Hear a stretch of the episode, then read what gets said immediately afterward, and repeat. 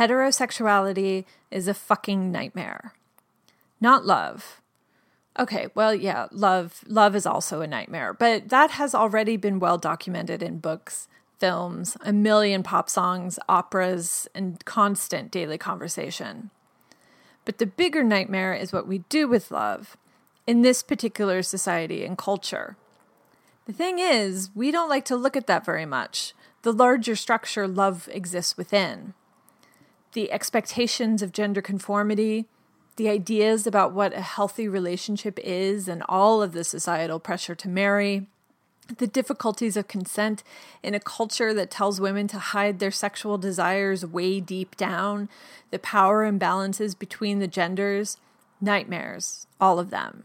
Then there is the tricky thing about how, if you are a woman, in some ways, when you fall in love, you are falling in love with the representative of your historical oppressor.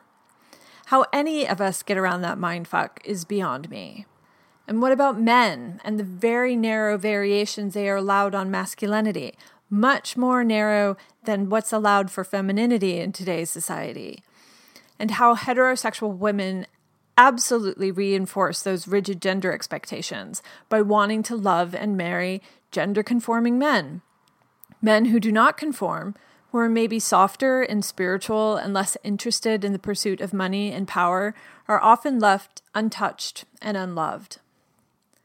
Heterosexuality is the dominant culture, and yet we rarely look at it as such. We prefer to think about love. Because if love is the problem, then there are solutions. We can work on our daddy issues in therapy. We can learn how to flirt and seduce. We can remove these barriers we assume are between us and love. But once we start to think about heterosexuality, about the societal context within which we operate, then we can just feel powerless. What are we supposed to do with the information that a whole gender, a gender that has some members we might want to love or kiss or rub up against, has been instructed not to want you or love you because you don't conform to your own gender's values and norms? What on earth are you supposed to do about that other than immediately go walk into the sea? So here's the thing I made this joke that I want to write a book called Heterosexuality is a fucking nightmare. Because it is, and it's true, and I was having, you know, like a week about it. And so I said this on Twitter. And by making this joke, I met the really lovely and fiercely intelligent Indiana Seresin, who emailed me and said she wanted me to write this book and she could help. Since then, we've been having a correspondence about desire, love, sociology, consent, but also just personal stories of heartbreak and sexual regret. So I'm writing the book, and my new friend Indiana, who is off to Cambridge to get her PhD, sat down with me while we were both in Berlin so we could make some of this private conversation public.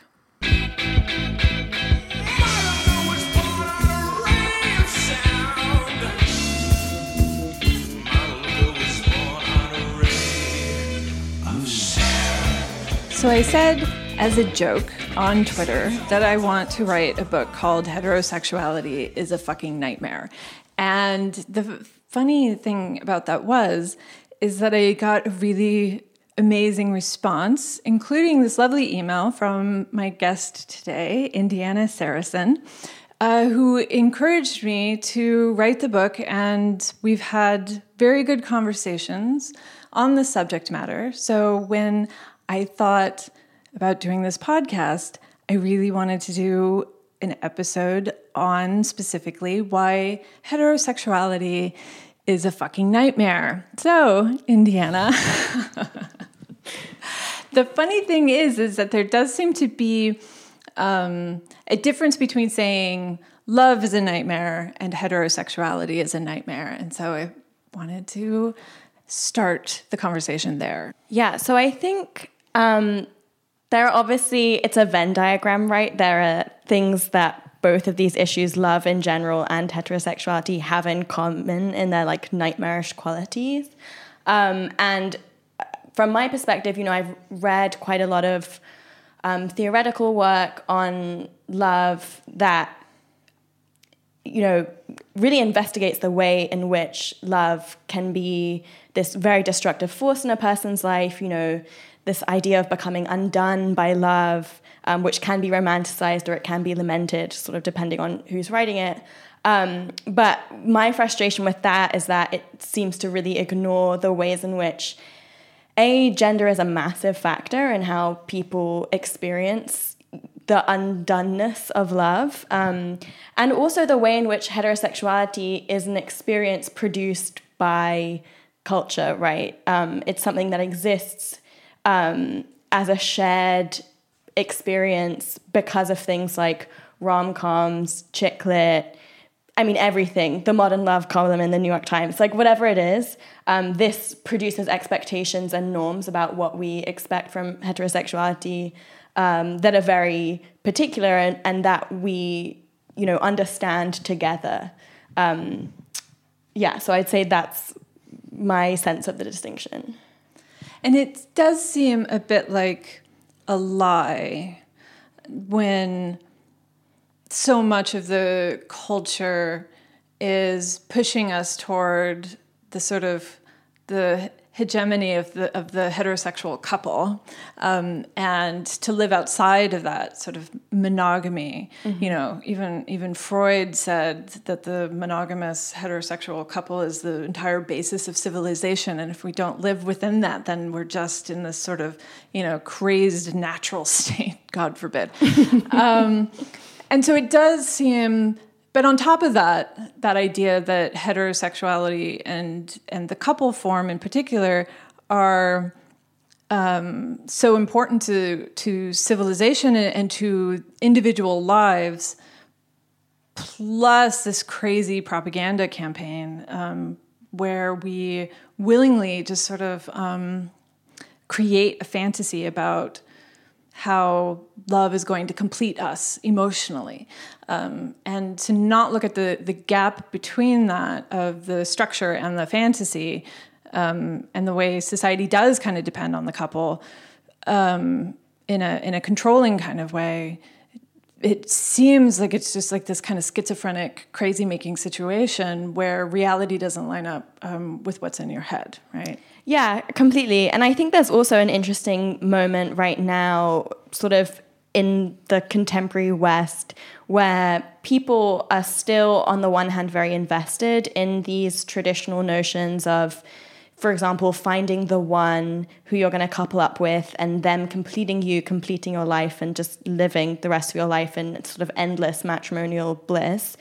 But I think also at the same time, there is a somewhat widespread um, uh, critical eye. You know, people I think now are, especially because we don't, arranged marriages are not the norm. Staying together with your partner for life is not the norm. Um, you know, there is a shared awareness of the fact that this doesn't work, right? Yes. And yet, people are also simultaneously deeply invested in it still.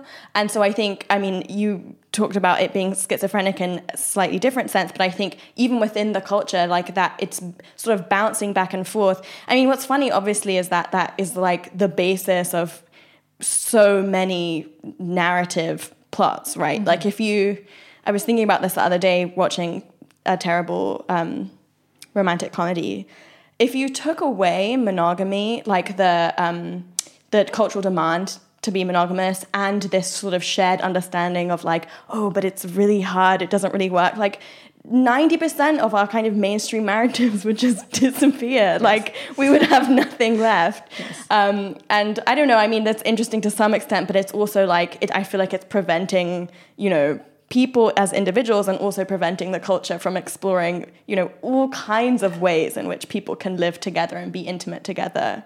It's a, this huge sort of just endless cycle of bouncing back and forth. Yes, and there's also this sort of problem of creating, trying to create something new within this particular culture a new way of, of exploring or structuring love and intimacy is almost impossible, particularly when you have, you know, um,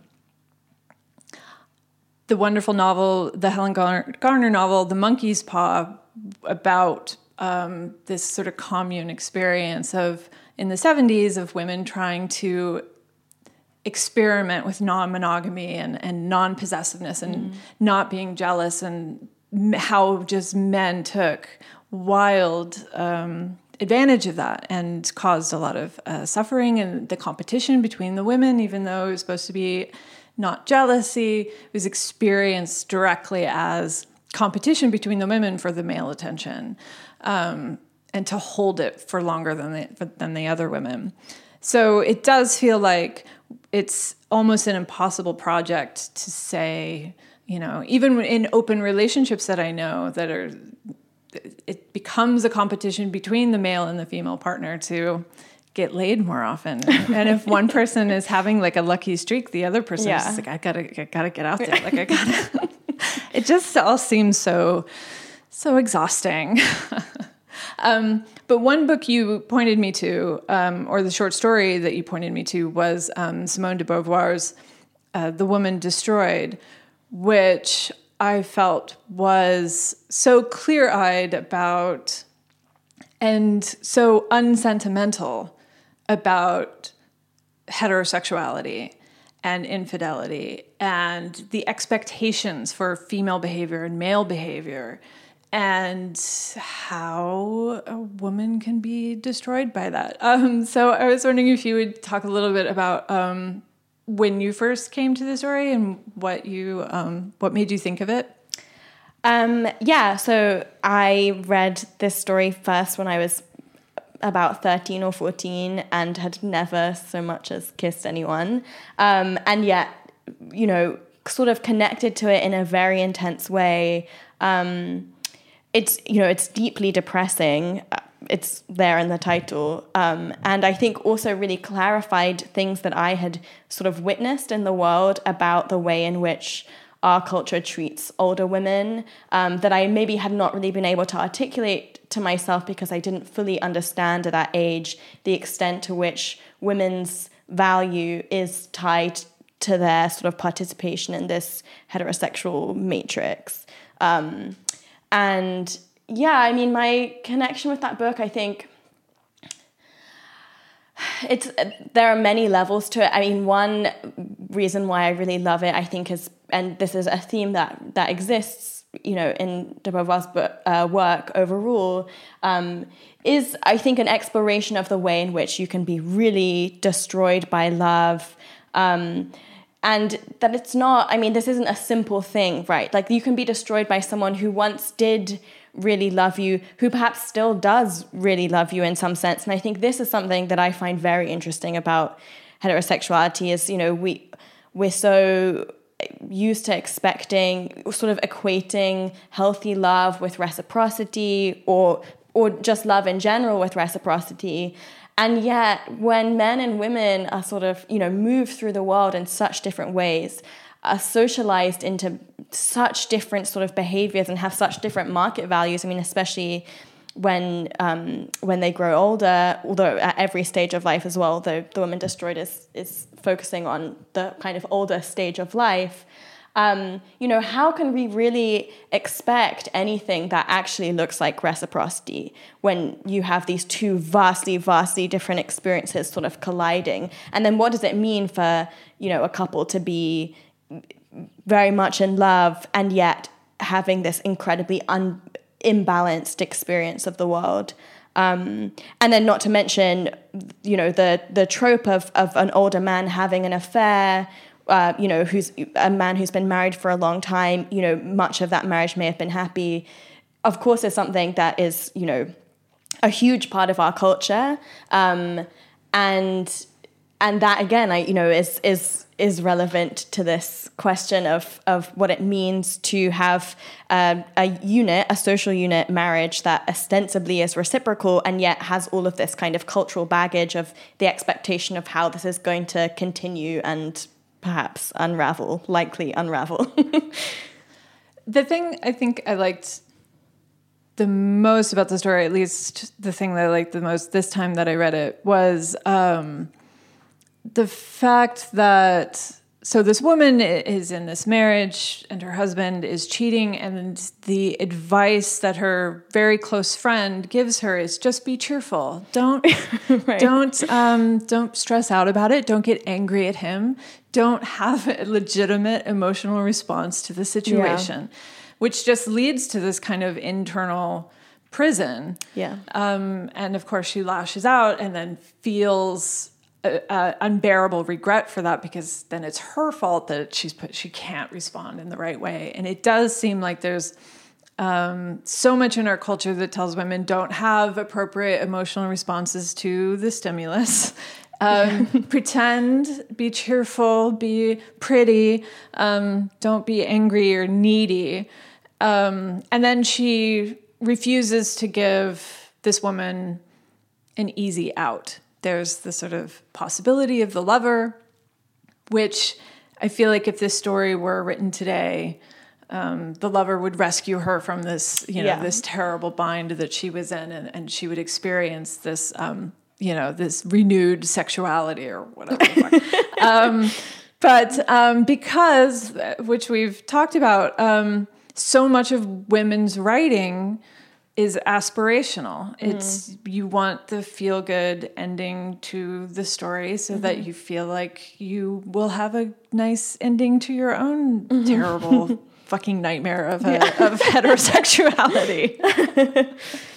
yeah, it's I sometimes feel like one of the big problems with feminism right now is like a confusion between how um, sort of describing reality as it is and describing what we want reality to look like. And there can be, I mean, that causes so much conflict and also so much confusion, I think, about around when people are sort of asking, is this book or whatever feminist or not? Um, is, you know, are we anticipating the world that we want to see or are we describing it, you know, as it actually is? And that can, um, uh, I think, and there is, I mean, as I've said, like to you before, like I think that um, that it does serve a certain purpose. This just the straight level of honesty, like describing reality as it truly is, especially when that you know heterosexuality really does um, sort of function through a slight kind of conspiracy of silence, right? And this demand that you're talking about that women suffer in silence. Um, and that they don't betray their beloved man by, for example, confiding in their female friends, or for example, confiding into to a larger audience, mm-hmm. such as the readership of a book.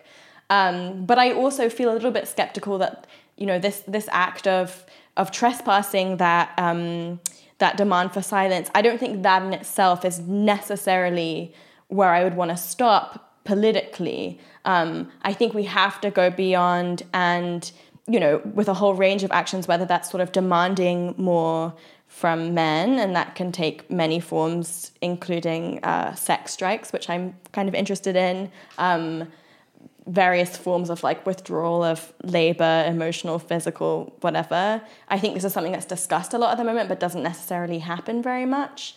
Um, uh, so yeah, I think there's there's more to to go. And and as for the aspirational thing, like I don't think it's it's necessarily that helpful to anyone to, to sort of write this fantasy of what you know what we wish heterosexuality or what we wish living a feminist life looked like. Um, because unfortunately we can't like narrativize that into reality. Right and this seems like this um, there's a there's these tests for if a book or movie or TV show is feminist is if the female character is strong. Right. the yeah. female character in the Simone de Beauvoir is not what you would call strong, and yet it's honest. And I think that that's a huge difference that we there's such an emphasis now on portraying women only at their best and again in the in the sort of aspirational mode of oh, being strong and sexy and fulfilled mm. and etc um, even though that's not how women live their lives and experience um, love and work and so on and not all women are amazingly empathetic um, and uh, honest and upfront human beings. Women are assholes too.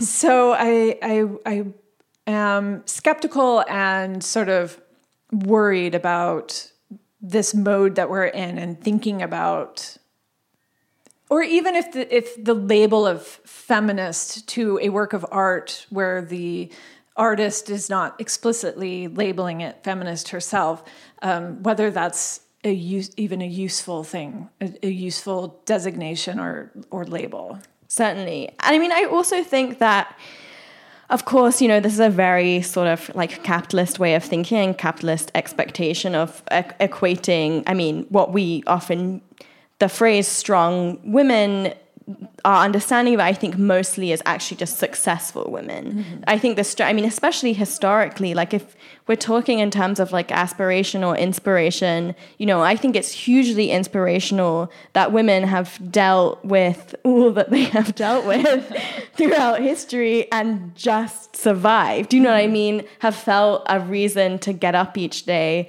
have managed to, you know, support all kind, you know, all kinds of people. Um, you know that their their task has been to prop up and and just keep going. I mean, to me, that's what I find you know very. Uh, sort of very moving and, and inspirational but i also think that again like that in itself we can't just we're not at a point now i think where that's like our highest expectation right is that we just keep surviving in these mm-hmm. you know in this nightmarish way of being. Like hellscape. Hope, right. Hopefully there's a little bit more out there. yes. Um, and I know that I, I, but speaking of aspirational, and I, I talk about and write about and think about Elizabeth Gilbert too much. but I feel like a phenomenon on that level is interesting, even if um, the text is not. Um, but you know, she writes this very aspirational divorce memoir of she's freeing herself from one heterosexual relationship and immediately falling into another um, and but it's better somehow. And it's this aspirational you know you find yourself spiritually and you eat a lot of pasta and, and so on and so forth. And, and she sort of presents herself as, as this being of light and goodness and that she has suffered from the expectations of that her husband had put on her about having a child and so on.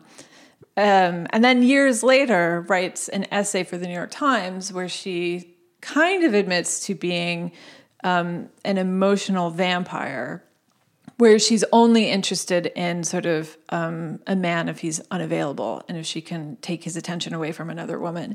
And had this wonderful line that you pulled out, um, which I, I would break into his deepest vault, steal all his emotional currency, and spend it on myself.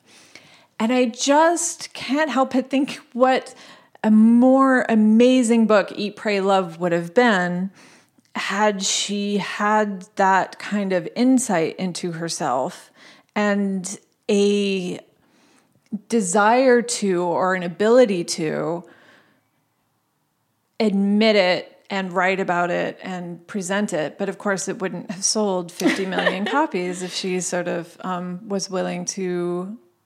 But women are always interested in, in reading themselves as um, or you know mainstream women's culture is always interested in, in reading about how they're um, either victims or they are um, amazing and and magic and and, mm. and so on and so forth. Yeah, I mean, what I love about that this essay by Elizabeth Gilbert is that it's just this wonderful account of kind of uh, devious behavior by a woman in a heterosexual context. And this is also, I mean, a book that I have brought up a lot in our conversation is I Love Dick by Chris Kraus. Um, and the reason why I love that book is is f- for this the same reason is because she's behaving badly. She's behaving exactly how women are not supposed to behave.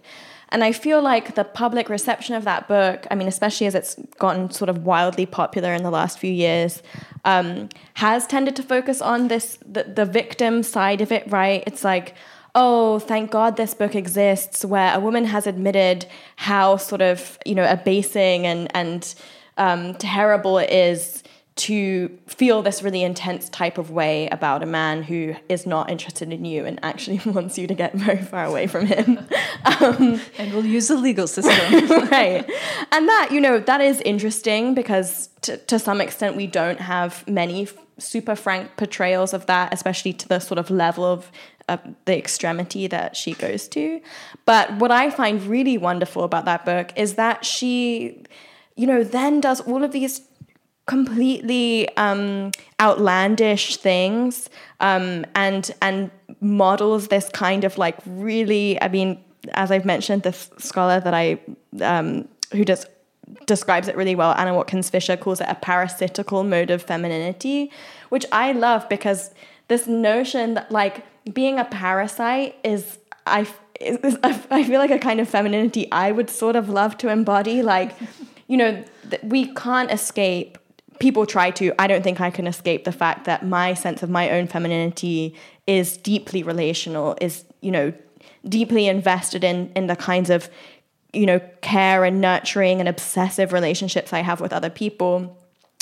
And because I can't escape that, you know, I'm never going to be this like, you know, sovereign self man who just exists as a mind or whatever why not just like really invest in that and say yes like i i gain power from these relationships and sometimes yes in maybe a fucked up way. Mm. um, but uh, yeah i find that so and i feel like that's kind of got lost a little bit in a lot of the interpretation of i love dick but you know it, exact same thing with elizabeth gilbert. I loved her description of just like reckless destructive behavior because i think that's sort of the appropriate response sort of to love in general but especially to heterosexuality.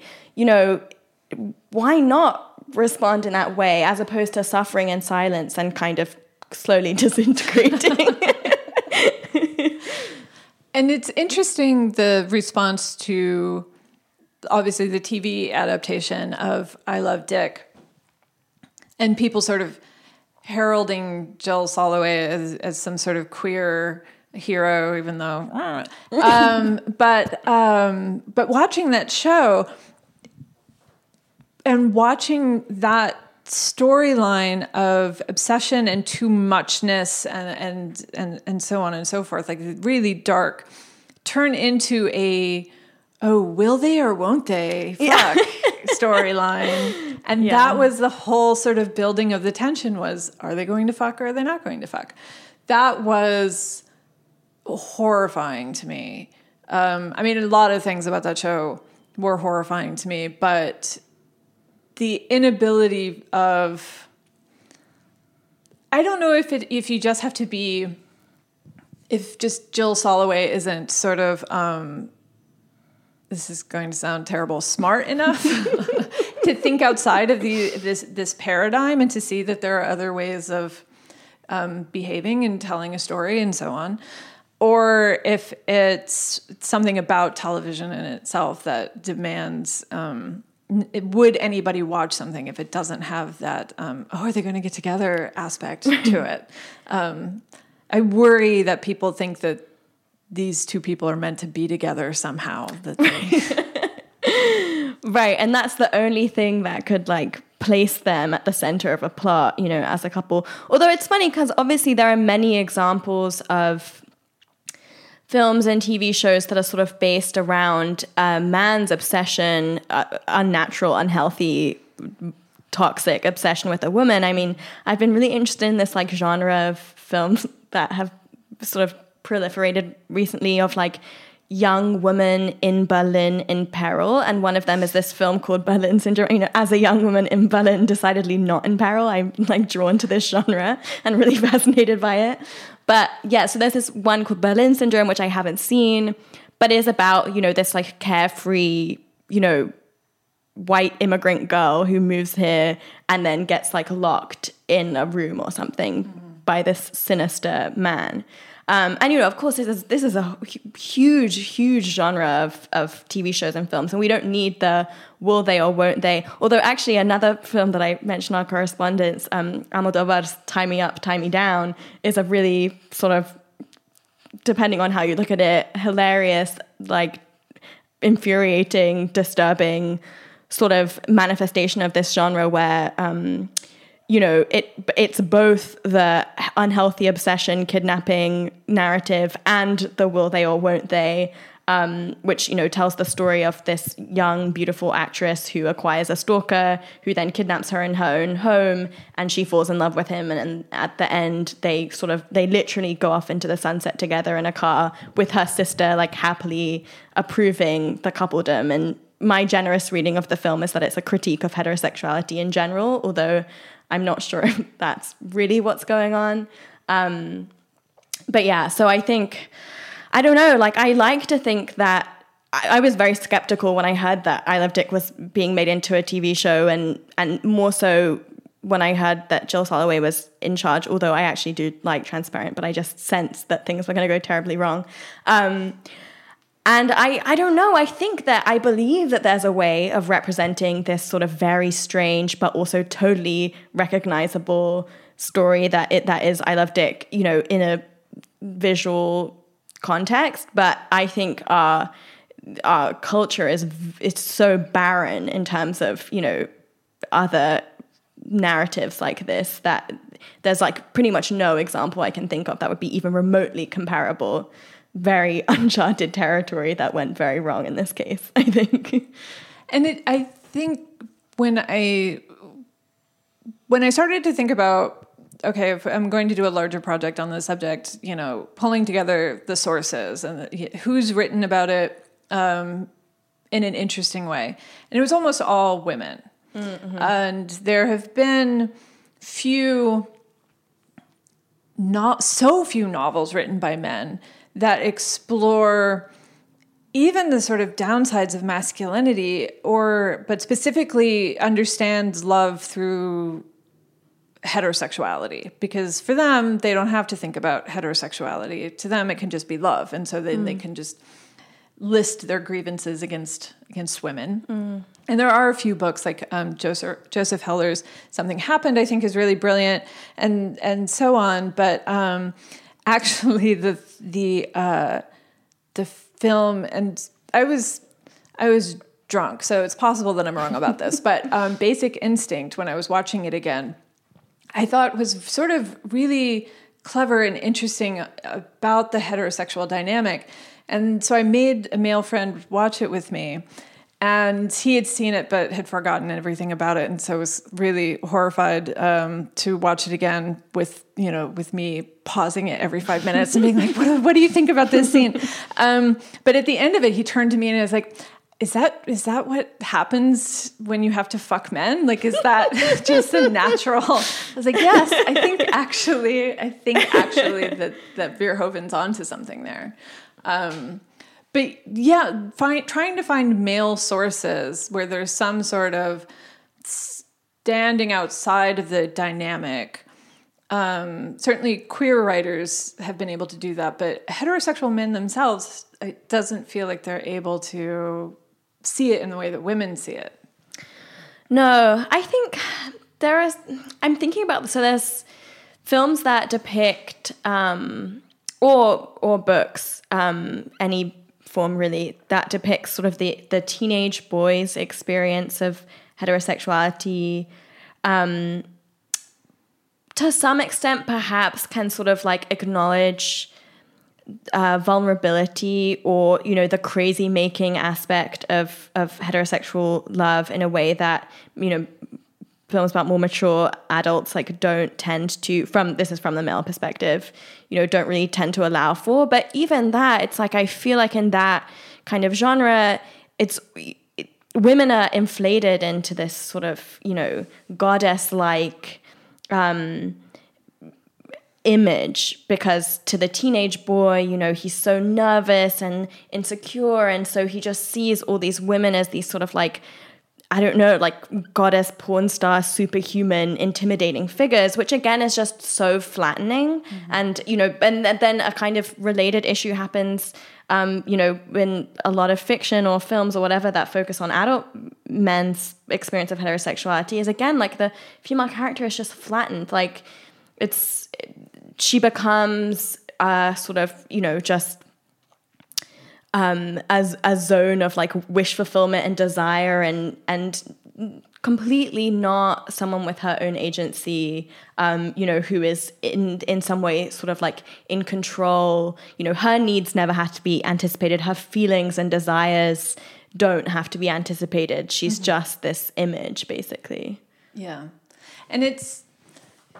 I've been having very frank conversations with men over the past uh, couple months as as I try to figure out this project. And it's interesting how many of their complaints, or not complaints, but their experiences um, coincide with one another, but mm-hmm. there's not a story about it in the wider culture mm-hmm. um, about how sort of the expectations of, of, masculinity and and being the male partner in a heterosexual couple can cause real suffering. Yeah. But there's not that same examination of it. So I almost, um, it's important to me that when we talk about how heterosexuality is a fucking nightmare, that it's acknowledged that it's not just for, it's not just a nightmare for women. And I worry about a sort of male culture that is um, incapable of having these conversations without um, becoming, you know, like going into the Reddit direction or without the, that sort of uh, terrible, like the Good Men Project uh, website, or you know, like to to actually somehow be able to stand outside of it um, and and examine it, and also is women's culture, feminist culture going to grant men the space to do that. And i'm not always entirely sure that that's that that's true. Yeah certainly um i think i mean like you my most sort of interesting the exploration of this that's been most interesting to me has been interpersonally. It hasn't been through through any kind of reading or other cultural experience. Um, but i certainly find that i mean i have this i tease one of my best friends, um, who, who is a straight man who talks to me a lot about his romantic life. And sometimes I'll tell him that, oh, it's all going in the heterosexuality book, but um, just to freak him out a little bit. But, um, but no, I mean, certainly through speaking to him and, and my other male friends, I definitely see that there's no, um, you know, he, when I, other friends of ours or other people we know are talking about his uh, sort of experience. We're discussing his romantic life with him. People always seem to assume that he is sort of out to harm women, right? And he's just has this like trail of like broken-hearted female victims in in his wake. And this has been true, you know, even um, when these women have been much older than him, when they have, are much more experienced, when they're incredibly successful, when you know all of these different configurations. When it's actually like there's there's never you know I find that people are often telling him like be careful, like be nice to her, don't hurt her, and it's just it's really frustrating because at a certain point you know, first of all, as he often complains, like that doesn't leave him any space to get hurt, which is, I think, a very legitimate, um, you know, issue in a culture that does not allow men much vulnerability or like emotional expression or whatever. Um, but also, it's so insulting to these women who, you know, many of whom I'm sure are in no way brokenhearted over. And you know, this is I'm just using one example, but this is true. I think of many, many, many um, people, many other friends um, and again, yeah, it's this retreat into this victim narrative for the women. Um, and and yes, this idea that that men are these sort of like evil, um, you know, caricatures within the heterosexual dynamic, which is just so reductive. And I don't think that anything gets better until the conversation on their side starts um, because it, yeah, it's really easy for us to fall into, um, you know, thinking about the character in The Woman Destroyed, sort of going back to her, where she's clearly suffering and and, and trapped emotionally and sort of psychologically. Um, how many women pretend to be in that space yeah. um, in, within our culture um, because it it's easy and it and it sort of gets some things and it and, and I think you mentioned that if that book had been written even 10 years later like it kind of would have been yeah. um, awful but there's something sort of radical about what she's doing um, um, at that specific point in time um, but yeah I, I worry about the way women's culture responds to heterosexuality as much as I worry about um, the way male culture does. Yeah. Yeah, certainly. I mean, I feel like this is my favorite opening to an academic book, maybe my favorite opening to any book is uh, Lauren Berlant's Female Complaint, which begins um, everyone knows what the female complaint is women live for love and love is the gift that keeps on taking and i think that you know i mean in one sentence really summarizes so many different aspects of this issue. I mean, one of which is that everyone knows what the female complaint is. You know, this is some, we have even the men who, you know, would not see a chick flick if you put a gun to their head, they know what this is. It's such a massive sort of foundational element of our culture um, that it's really unavoidable. Um, and there's also, you know, this presumption that women live for love. It's the gift that keeps on taking. You know, it's this sort of like horrible, draining, and yet totally necessary and life affirming thing for women. And it's, you know, where are men in this? They're not in the sentence. They're not in that equation. No one knows what the male complaint is. Mm-hmm. No yeah. one knows how, you know, heterosexual men are really supposed to, supposed to experience love beyond very kind of you know, absurd and simplistic ideas about, you know, men just want to have sex, like they just want to fuck like hot young women. You know, it's beyond that. There's just there's nothing. Um, so yeah, no, I totally agree. Like I think you know, hopefully there will be some kind of you know space created in the culture of exploration of these things.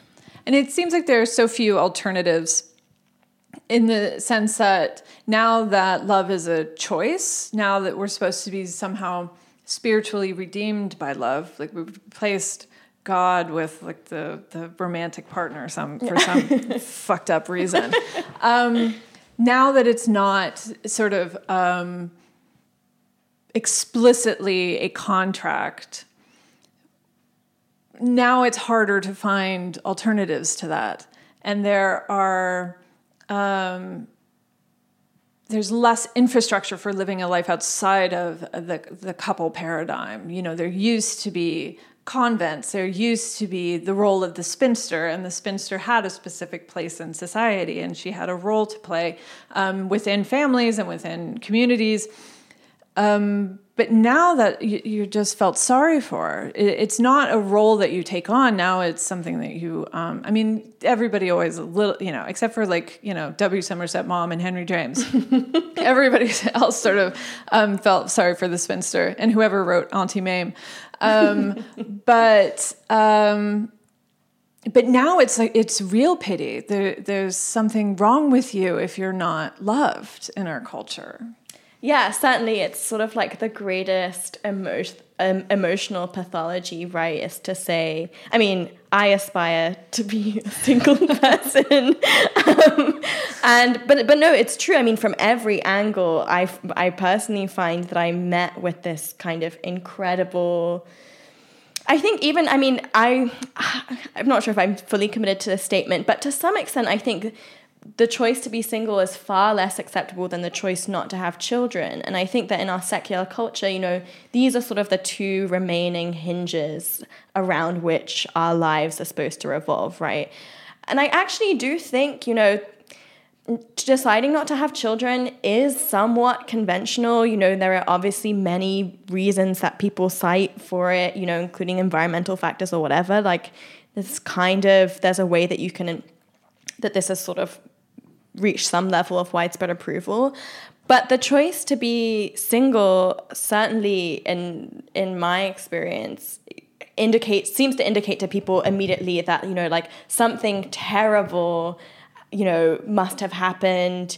Um, you know there must be some kind of really foundational trauma. Like of course this is not an acceptable lifestyle decision which i find so funny because you know I, i'm a queer person. Like I, I don't even have to deal with any of this heterosexual stuff. But nonetheless, I mean, looking at the level of anguish that all sort of uh, long term uh, monogamous, certainly, but even just the long term couple form, the level of anguish that creates in general, and especially for people in straight relationships, I'm kind I just feel a little bit like, no, you all are crazy for being committed to this. Like, clearly I'm the sane one who's gonna sort of go through my life, you know, emotionally intact. Although maybe that's a little too optimistic.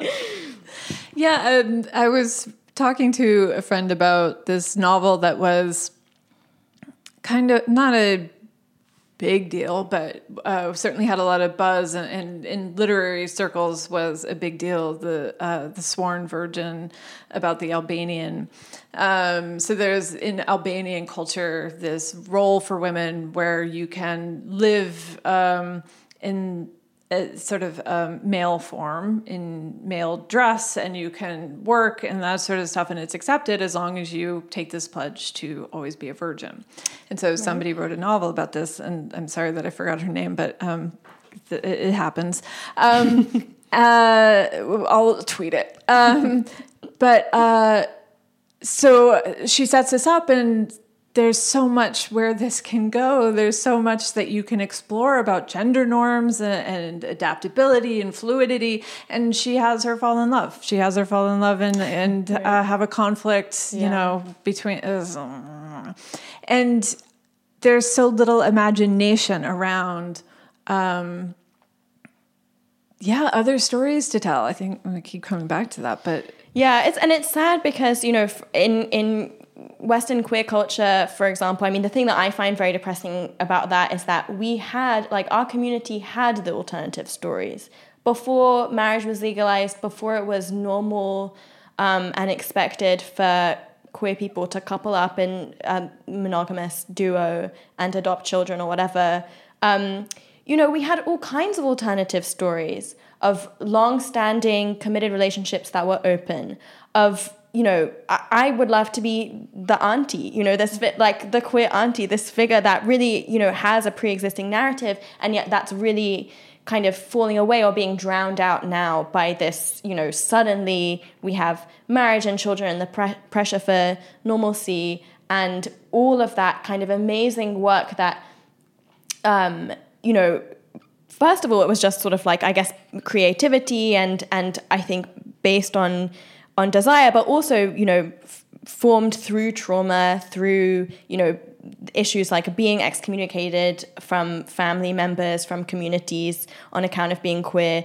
through the AIDS crisis, obviously, and a lot of issues around kind of forming kinship connections, um, you know, an incredibly traumatic experience. Like, all of this stuff I feel like has is has been a little bit cancelled out now that that these you know normative modes of being and relating to one another are available to us and who knows you know hopefully they survive within the community and and and don't you know don't become completely marginal but it's depressing. yeah, in the same way that feminists used to offer real critiques of marriage, yes. and now all the feminists are married. And uh, uh, someone was interviewing me and asked me, you know, what is something that women can do right now that would create lasting social change? And I said, divorce your husbands. It would. it absolutely would. If all women divorced their husbands in mass, um, it would create a massive societal change.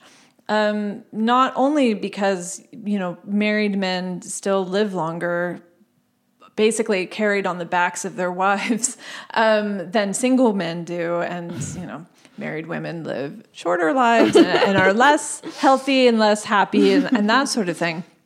But if you say that to somebody, they think that you are crazy. So the institution of marriage is is a problem. But my marriage, you know, I've personally negotiated it so that it's fine. Yeah. It's fine.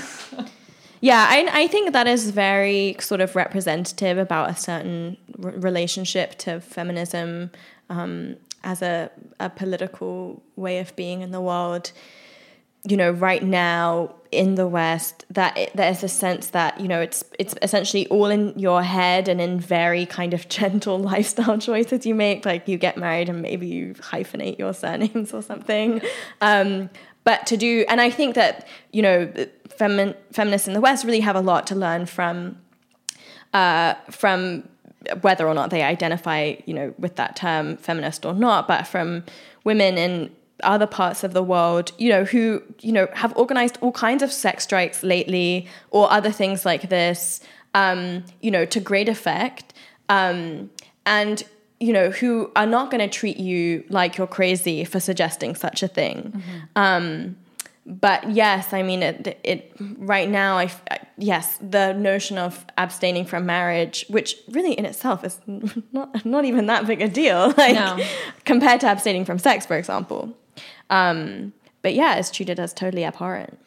And also there as like a health issue. Like if you if you don't want marriage, is it it's not a healthy relationship.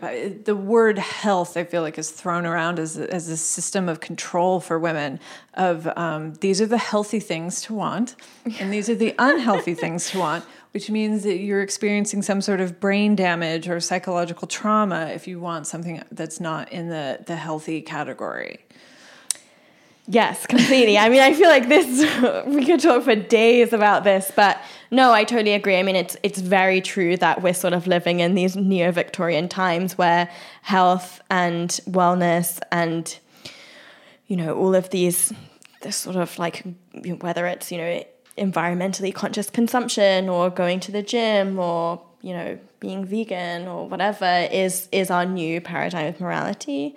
Um, and certainly like i actually until now hadn't really thought about this um, in terms of relationships but that's completely true as well. And i mean also the use of the word toxic which is which mm-hmm. is interesting because you know on the one hand you ha- have all of these like kind of fake nutrition nutritionists talking about toxins and like how you get them in and out of your body. Yes. Um, but you know toxic is also one of the sort of most commonly used words, both I would say within feminist and activist circles right now, and also just women's culture in general. Um, and part of me feels like there's a, a, sort of move happening at the moment where, um, you know, whether it's characterizing all straight white men as toxic or, you know, just some kind of like a bad subset of them, you know, grouping off a whole group of people and calling them abusers and toxic people, toxic behavior. I mean, it's clearly deeply related to all of this pseudoscience about like you know physical toxins from you know alcohol or cheese or whatever that mm. you know are supposedly destroying us. Yeah. Well, I do feel like we could talk about this for the next uh, eight hours, but uh, we're kind of out of time. Um, so we'll just have to, you know, write a book on the subject and get it, get it over with. Um, thank you so much. Thank you.